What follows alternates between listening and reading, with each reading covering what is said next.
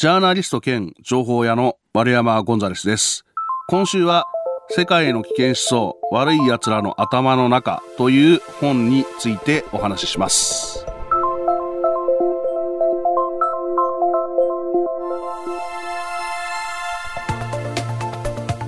未来授業今週の講師は丸山ゴンザレスさんジャーナリスト兼情報屋として世界のスラム街メキシコの麻薬カルテル。日本の裏社会など私たちの知らない危険な場所の実態を数々レポート。今週はその取材で培った危険との向き合い方やリスクの取り方。そして5月に発表した新書「世界の危険思想悪い奴らの頭の中」について伺っています。最後は殺人を犯した人間も数々取材してきたゴンザレスさんに人を殺すことのできる人に関する考えを伺います。未来授業4時間目。テーマは正義。公文写真書っていうところから世界の危険思想悪い奴らの頭の中という本を書いて出したんですがあのー、皆さんが思う人を殺す人ってどういう風な感じなんだろうっていうのはこの本を書き始めた時のテーマの一つだったんですね。えー、僕が出会ってきた殺す、あの人を殺す人っていうのは、ある種の職業的な殺し屋、お金をもらって殺すとか、組織に属していて上の命令でやるとか、自分のあの、ネガティブな感情に押し出されて殺しに行くっていう人っていうのはいなかったんですよ。むしろ、その最近こう日本で起きているような、えー、事件とかの方が僕はだからよっぽど怖いなって思うんですね。職業的な殺し屋と、あの、誰かに対して恨みを持っていたりとか、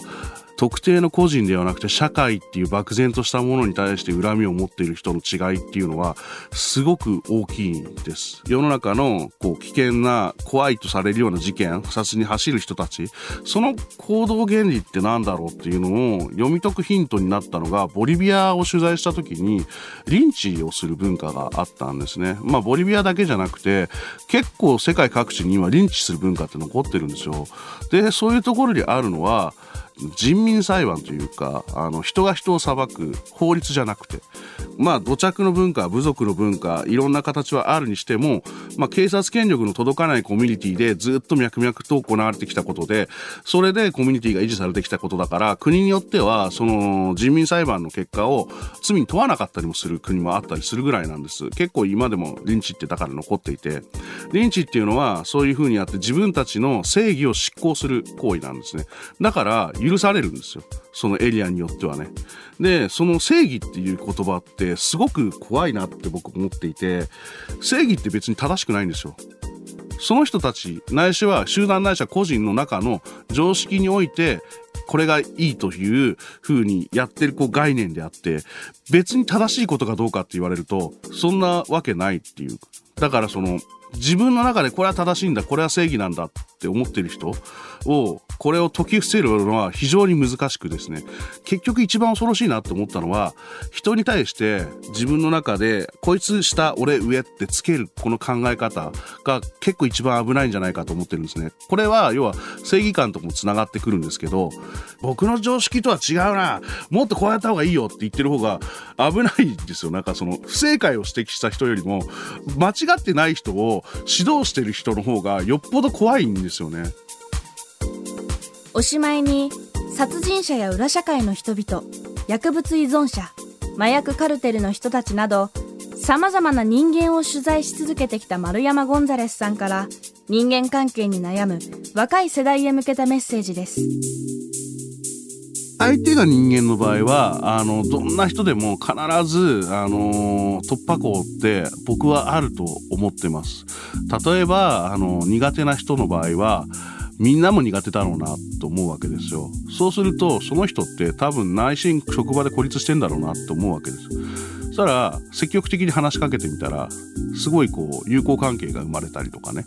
逆に、あの、一番最初に話しかけてくる人は、